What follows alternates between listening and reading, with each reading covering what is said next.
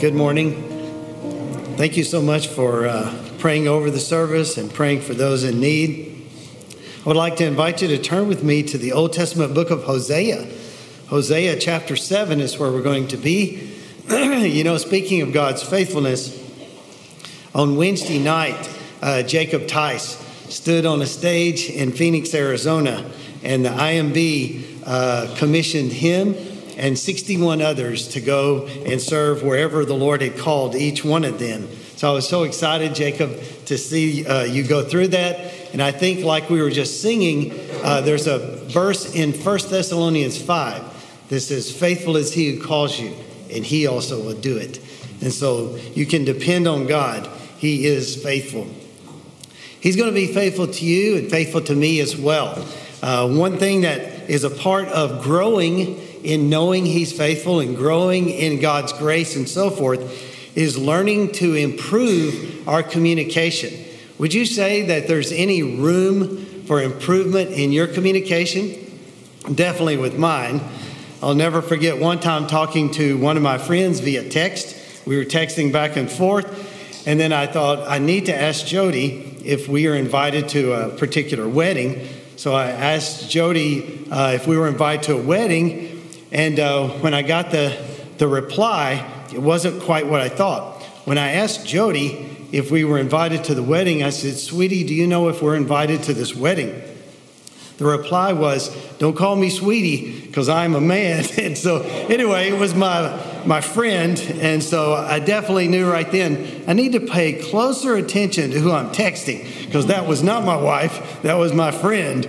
But anyway, uh, maybe you've been there. Uh, speaking of Jacob going to Japan, I've shared this with some before.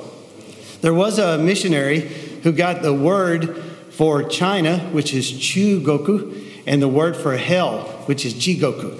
Uh, this is in Japanese. He got those two reversed.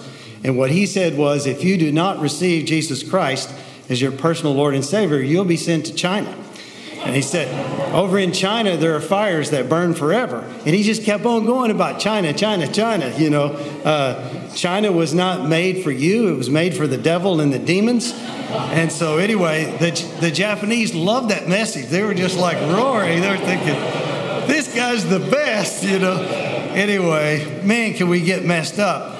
But you know, communication should be effective, it should be clear, it should be healthy.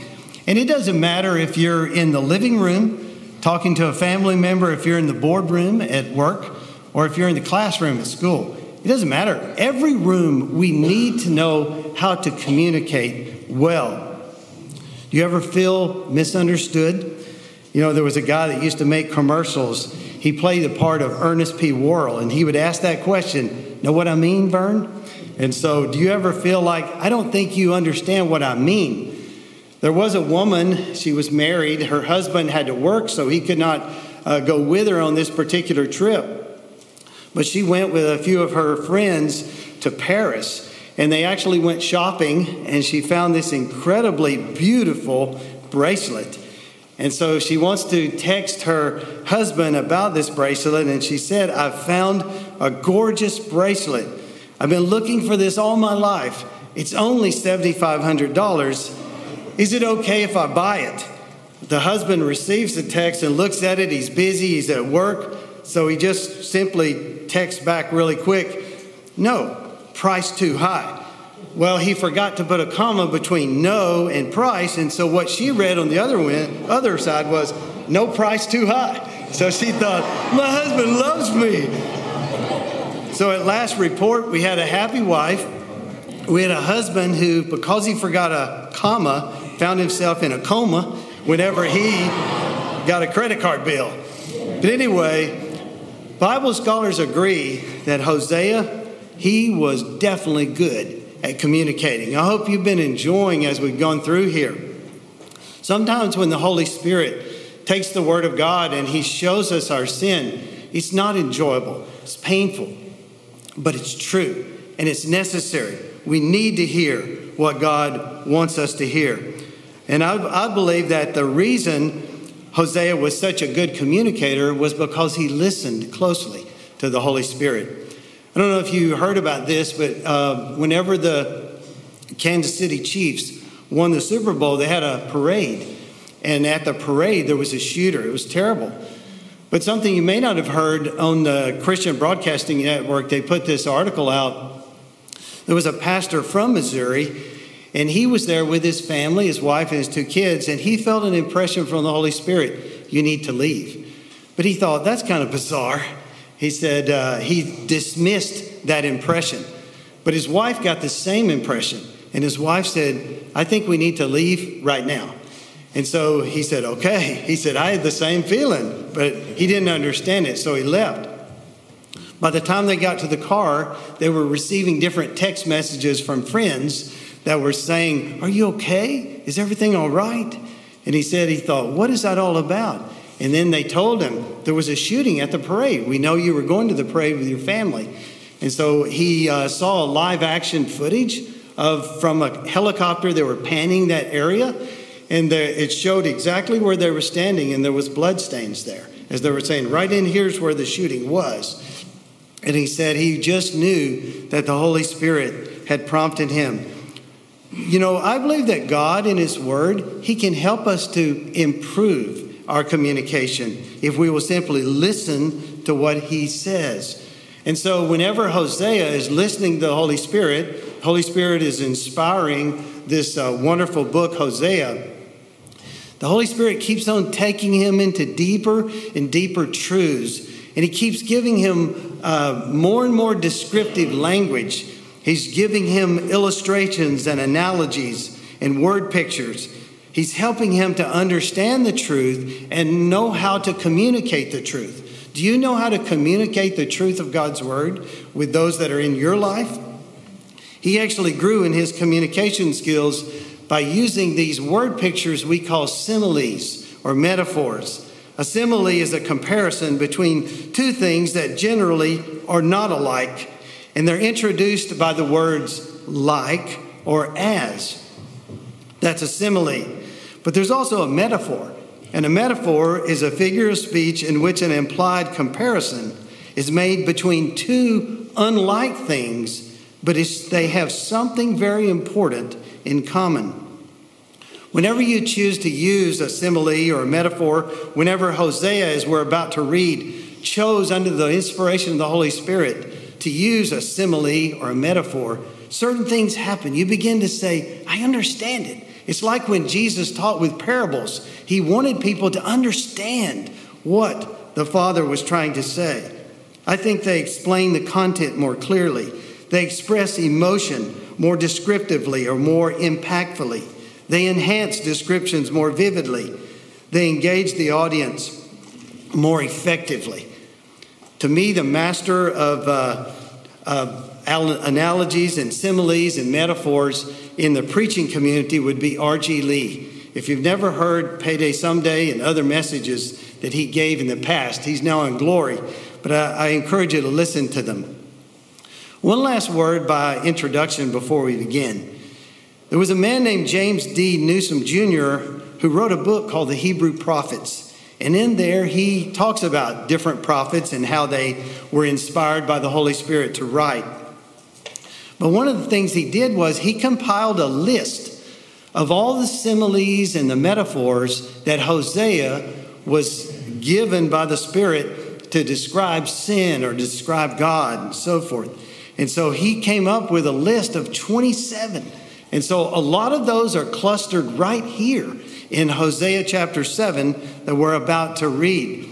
But one thing he said was, he said, You know, I notice a pattern, a pattern that is in Hosea's writings. So I wanted to pass it along to you. He said, As I studied all 27 of those similes and all 27 metaphors, he said, The thing I noticed is they express the character of God and they expose the condition of people. You know, I think God wants you to understand who He is, but He also wants to put the mirror of God's Word in front of us, and He wants to show us who are we as a fallen race, as mankind, all that we have done to disobey Him. So you're going to see God revealed as faithful. You're going to see us revealed as sinful. Don't resist it. Let the Lord speak to you today from His Word. Would you stand in honor of God's Word? I actually want to pick up one last little fragment of a sentence that's at the end of chapter 6 because I believe it actually goes with chapter 7. I'm going to begin with these words in Hosea 6:11, "When I restore the fortunes of my people, when I would heal Israel, the iniquity of Ephraim is revealed, and the evil deeds of Samaria, for they deal falsely. The thief breaks in and the bandits raid outside, but they do not consider that I remember all their evil. Now their deeds surround them. They're before my face. By their evil, they make the king glad, and the princes by their treachery. They are all adulterers. They are like a heated oven, whose baker ceases to stir the fire from the kneading of the dough until it is leavened. On the day of our king, the princes became sick with the heat of wine. He stretched out his hand with mockers. For with hearts like an oven, they approach their intrigue. All night, their anger smolders. In the morning, it blazes like a flaming fire. All of them are hot as an oven, and they devour their rulers. All their kings have fallen, and none of them calls upon me. Ephraim mixes himself with the peoples. Ephraim is a cake not turned. Strangers devour his strength, and he knows it not. Gray hairs are sprinkled upon him, and he knows it not.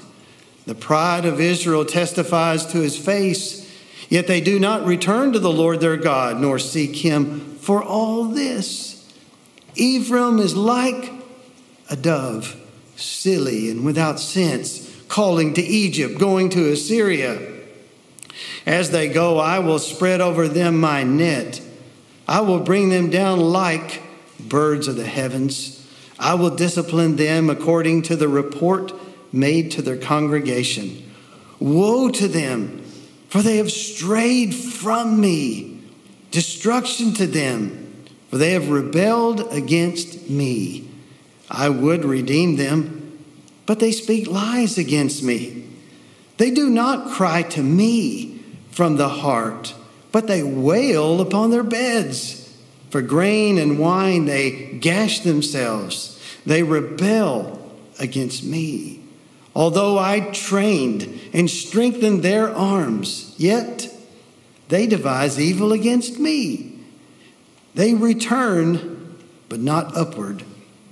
They are like a treacherous bow. Their princes shall fall by the sword because of the insolence of their tongue. This shall be their derision in the land of Egypt. Let's go to the Father in prayer and ask Him to speak to us from His word. Oh Lord, these are definitely unsettling times as we read about shootings at parades, as we see people parading things that really are shameful, sinful things. Oh God, please help us as a nation to hear the clear warnings of Scripture, to listen to you when your Holy Spirit speaks the truth through your word. Thank you so much for giving us a copy of your word. Lord, as we read a, an incredible passage like Hosea 7, we recognize how you went to such extents and such lengths so that we could understand how serious sin is, but so that we could also sin, see how beautiful you are, waiting, waiting for us like a physician who would long to heal us, like one who's ready to redeem us. And so, Lord, today as I share this passage that you placed upon my heart, I pray that your Holy Spirit, you wrote the Bible, so let it come alive. I pray that each person would sense God speaking to me. Now we'll understand things more correctly and more accurately. So speak to us this day as we listen to your word. In Jesus' name we pray. Amen. Thank you. You may be seated.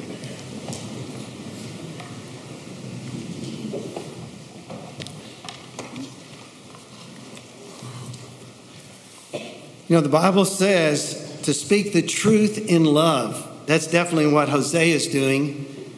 It says we are to grow up in every way into Christ. That's Ephesians 4:15.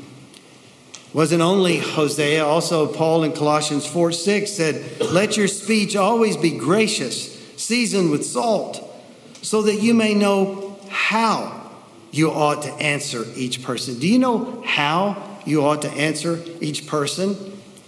Well, I believe that the prophet employed six similes or metaphors that he used to make his message that the Father had given to him to make it clear. And so, what I want you to do is to allow these things to be talking points so that we can understand what God wants to say to us as well. Let me go to the first one. Would you look with me once again at these first couple of verses in chapter 7, that last fragment of a verse in uh, chapter 6? But the first talking point is going to be longing for healing. You know, the Holy Spirit compares the Lord to a physician in this passage. He says, When I would heal Israel, he wants to heal. You know, it's interesting how in Mark 2:17, Jesus used something like that to describe his mission. He said in Mark 2:17, "I came to heal sinners." That's what God wants to do. He wants to heal us, but something interrupts whenever we don't confess our sins, whenever we don't humble ourselves in brokenness and repentance and submission and surrender, something interrupts and blocks it. What is that something? Well, when you read these, this verse, this clause in context, you see, when I restore the fortunes of my people, when I would heal Israel, then it comes to it. The iniquity of Ephraim is revealed and the evil deeds of Samaria, for they deal falsely. What was blocking? God says, I want to heal you, nation. But what was it that was blocking his healing? What was blocking his healing was sin. It's always an interruption. He uses words like iniquity and evil deeds. These things are harmful, these things have consequences. Their society, as you go through this chapter, you'll begin to realize, oh my goodness, that society, the northern kingdom of Israel, they were crumbling, they were falling apart. It was chaos. Nobody could trust anybody because it says they deal falsely. And not only that, look at what it says in verse 1 the thief breaks in and the bandits raid outside. So there's all kind of terrible, chaotic things happening in their culture and in their society. It wasn't safe, it wasn't secure. But then listen to verse 2 But they do not consider that I remember all their evil. So, in other words, God's watching the whole thing. God is so involved, we'd be shocked if we knew how involved God is. He's omniscient. Now their deeds surround them, they are before my face. God says, Not only can I see their sin, but He said, their, their sin is like a muffler, it's like a scarf that's wrapped around their own face, and they can't miss it. The great physician can see the shocking results of their sin because, like a doctor, like a physician, who looks at an MRI, who looks at an x ray, who looks at a CAT scan or something like that, they can see what you and I can't see. The great physician can see. They have forgotten the Lord was omniscient. And so the first talking point is Hosea the prophet. He's trying desperately under the Lord's guidance. He wants you to know God longs to heal a nation. The character of God is this the character of God is to restore, the character of God is to repair. God can fix your life. God can fix any nation. The nation of Israel, the nation of the United States. The second point, though, is also an important talking point that we need to move to. Verses 3 through 6 the lust of the flesh. You know, in the New Testament, an older, more mature, seasoned Apostle John, there was a time when James and John said, You want us to call down fire on the Samaritans? Let us call down fire on them. But after he walked with Christ for uh, at least three years, he began to realize you know what? There's a reason why people are the way they are because of the world, the world system. 1 John 2 16, the aged apostle wrote, The lust of the flesh, the lust of the eyes, the pride of life. It says, For all the world is the lust of the flesh and the lust of the eyes and the boastful pride of life. He summed it all up in those words. That's the problem. They're longing for the wrong thing. And so as a result, their nation was in a train wreck. Their political leadership was in a train wreck. What was it all about? Why was this? Well, he thinks, how can we give a simile? How can we make an analogy or a comparison that they'll never forget? So he comes up with the idea of a heated oven, not like in our kitchens, but a more rustic type of oven. You know, uh, last night, just really enjoyed, uh, Jody made supper and she made breakfast for supper. You ever do that? She made pancakes and bacon and eggs, and sorry for making you hungry right now. But anyway, when I saw the, the pancakes laying there at one point, you know, the side that was facing up, man, it was raw. And I was thinking, I do hope she plans to flip that dude over. And she did. And they were the most delicious ones I've ever uh, tasted in my life. But we can cook on an oven. But here's the thing you know, what was it that was firing their passion? What were they really all fired up about? You know, he keeps using this analogy like a heated oven, the heat flaming fire, smolders, blazes, all these kind of things. Where was it? What was it? That was the problem. Was it the administration? Was it the culture? What was it? I'll tell you what it was. Verse 6 For with hearts like an oven, they approach their intrigue. All night their anger smolders. In the morning it blazes like a flaming fire. The problem was not the conditions of external circumstances. The problem was the condition of their hearts. That's what the problem was. Their character was way off. He calls them all adulterers in verse 4. They are like a heated oven, he says. Wow. What was down in their hearts?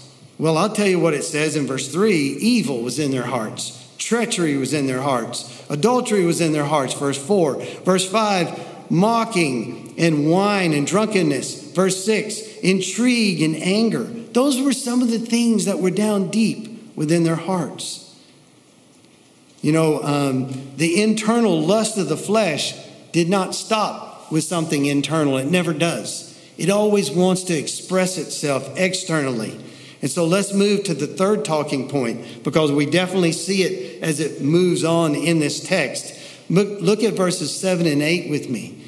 You see, the internal lust of the flesh led to external la- laughter with the world. Do you see the parties that were mentioned in verses 3 through 6? Look at how they made the king laugh. They made the king laugh in verse 3 by what? By their evil. By their evil, they make the king laugh. How'd they make the princes laugh? The princes by their treachery. They're laughing at the wrong things. That's how the world always is. When you go down to verses 7 and 8, the prophet stays, he, he keeps talking. When you're talking, stay focused. I used to see Billy Graham on the news networks, and they try to distract him and try to get him off on this rabbit trail or that rabbit trail. But Billy Graham was such a, a good focused person and speaker that they couldn't get him off. And neither could they get Hosea off. Look at him as he carries this, this uh, simile of an oven down into verse 7. All of them are hot as an oven. So his message is so cohesive. You know, is your, is your witness for Christ cohesive? Or are you allowing people to just kind of swing you every which way? Well, he keeps it so moving forward as he moves down to verse 8, like I was talking about with the pancake. The pancake that wasn't done on one side. That's what he's comparing them to. As you get to the end of verse 8, Ephraim mixes himself with the peoples. Ephraim, this is Israel, is a cake not turned. So he said, You're only cooked on one side. Some Bible scholars believe the one side that was cooked was worldliness. You're so cooked on the worldly side, but you're so undercooked on the God side. You see, what was the meaning of that metaphor of the uncooked cake? Well, I think first you can see it says, All of them are uh, hot as an oven and they devour their rulers. They devour their rulers. Man, if you only knew, four of Israel's kings were assassinated. They had seven kings during uh, Hosea's long ministry, 30 years. All seven were bad, all seven were evil. But what the problem is, they don't understand. They, they're not getting it on what's wrong with their country, what's wrong with their kingdom. That's part of the metaphor, but that's not all the metaphor has to say to us. As he goes on to say, All their kings have fallen, and none of them calls upon me. Nobody's seeking God, nobody's praying. And so, what happens when people are mute toward God? Well, you know, only bad things are going to happen. I can guarantee you that because only the Lord can help us. But then it says also, what does it mean when it says Ephraim is a cake not turned? What it means is, verse 8, Ephraim mixes himself with the peoples. You see, Israel was called to be different. God had a special plan for them, but they wanted to be like everyone else. They wanted to mix with the rest of the world. And so, what it was causing them to be was like this half baked cake where he's saying, What's wrong with you? Don't you realize I'm the one who made you? I'm the one who formed you. I have such plans for you. You know, it's interesting how they were making the king laugh and so forth, and I couldn't help but think of Proverbs 14 13. It could be that someone in your life, maybe you'd say, Man, they're laughing a lot. But I just want to remind you Proverbs 14 13 says, Even in laughter the heart may ache, and the end of joy may be grief.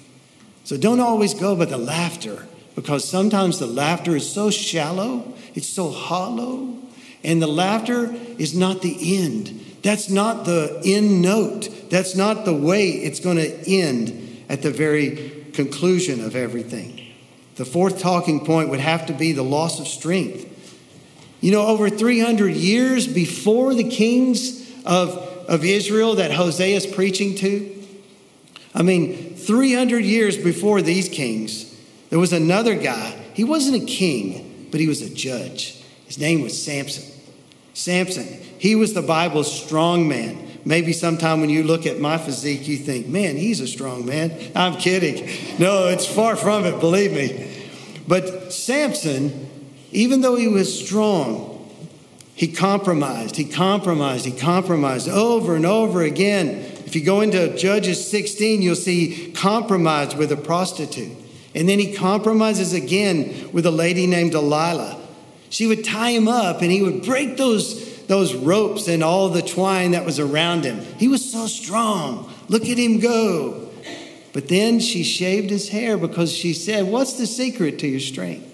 And so the Lord had told him, The secret to your strength, Samson, is in your long hair.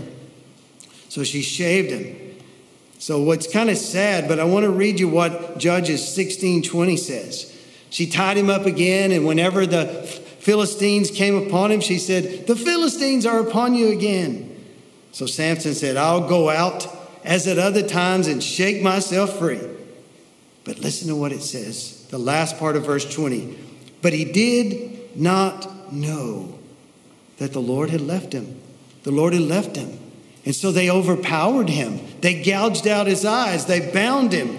They put him where he was going to grind in a Philistine prison. He was going to grind a meal. And so all day long, he'd be going in circles, going in circles.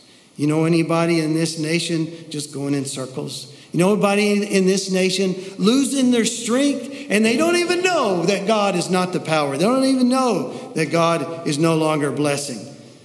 What kind of simile is he going to use this time? What kind of metaphor will the Holy Spirit compare it to this time? Well, the prophet was led to a metaphor of someone who's got gray hair. Just want to remind you, kids, it's not polite to point at the preacher at this point, please.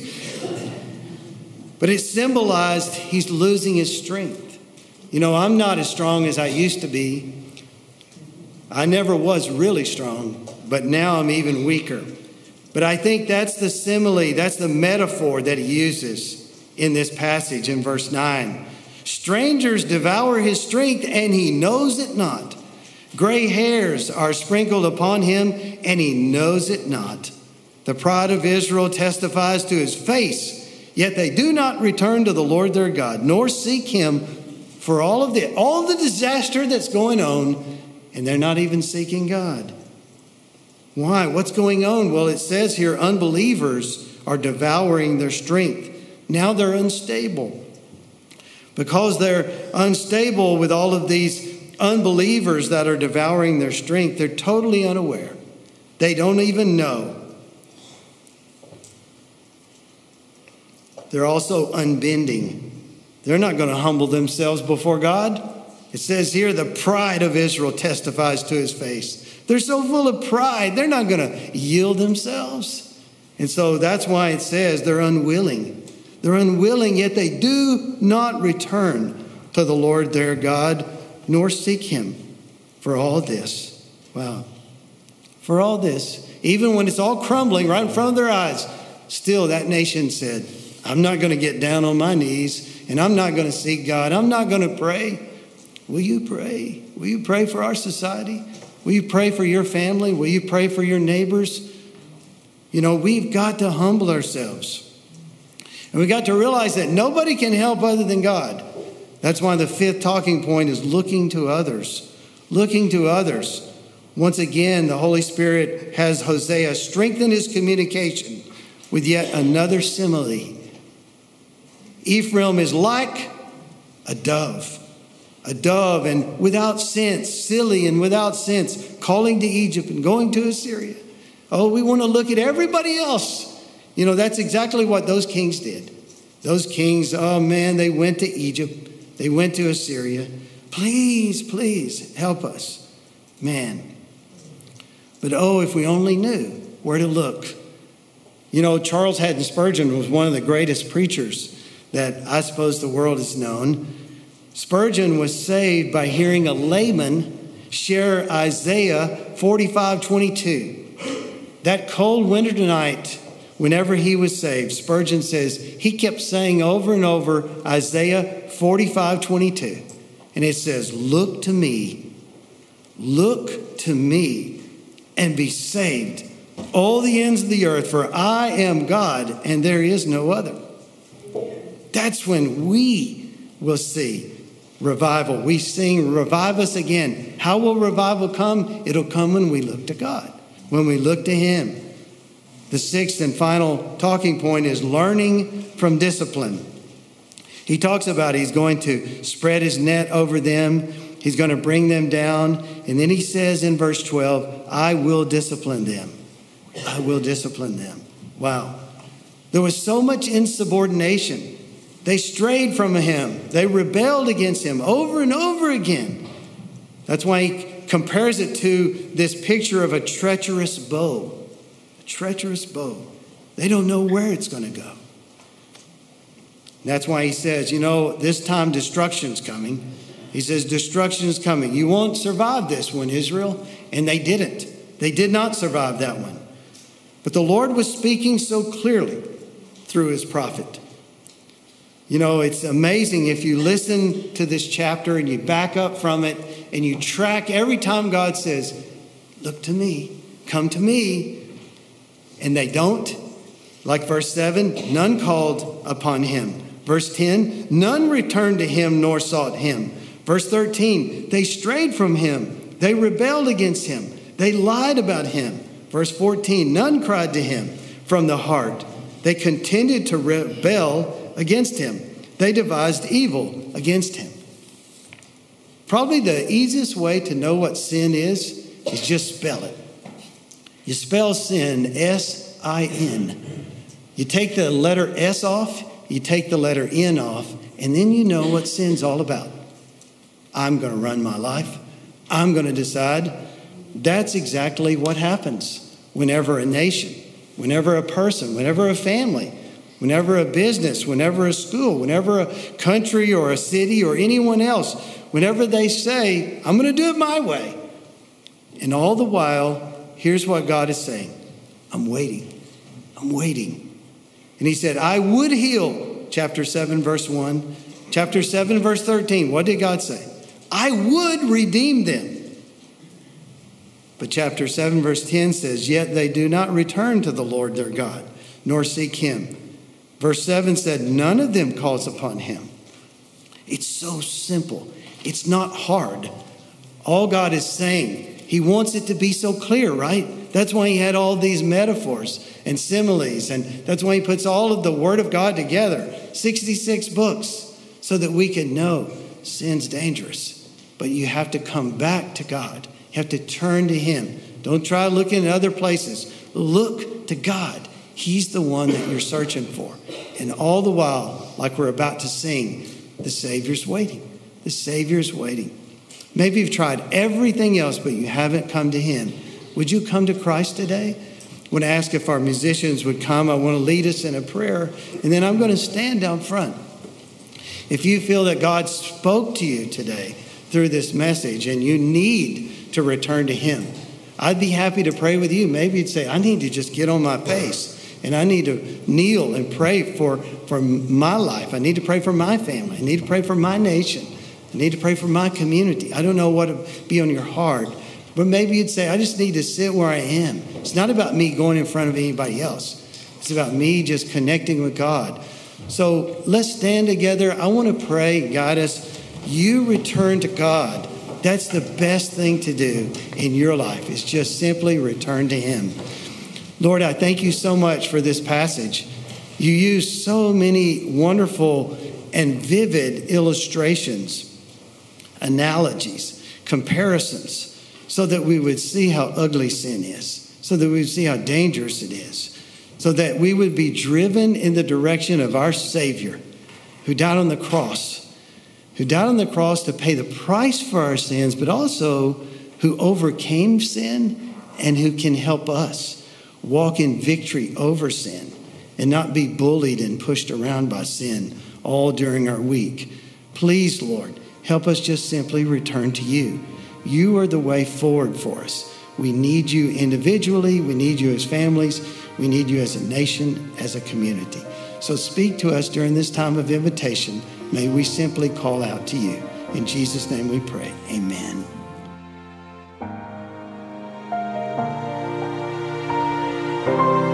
This is a ministry of First Baptist Church located at 1700 Milam Street, Columbus, Texas.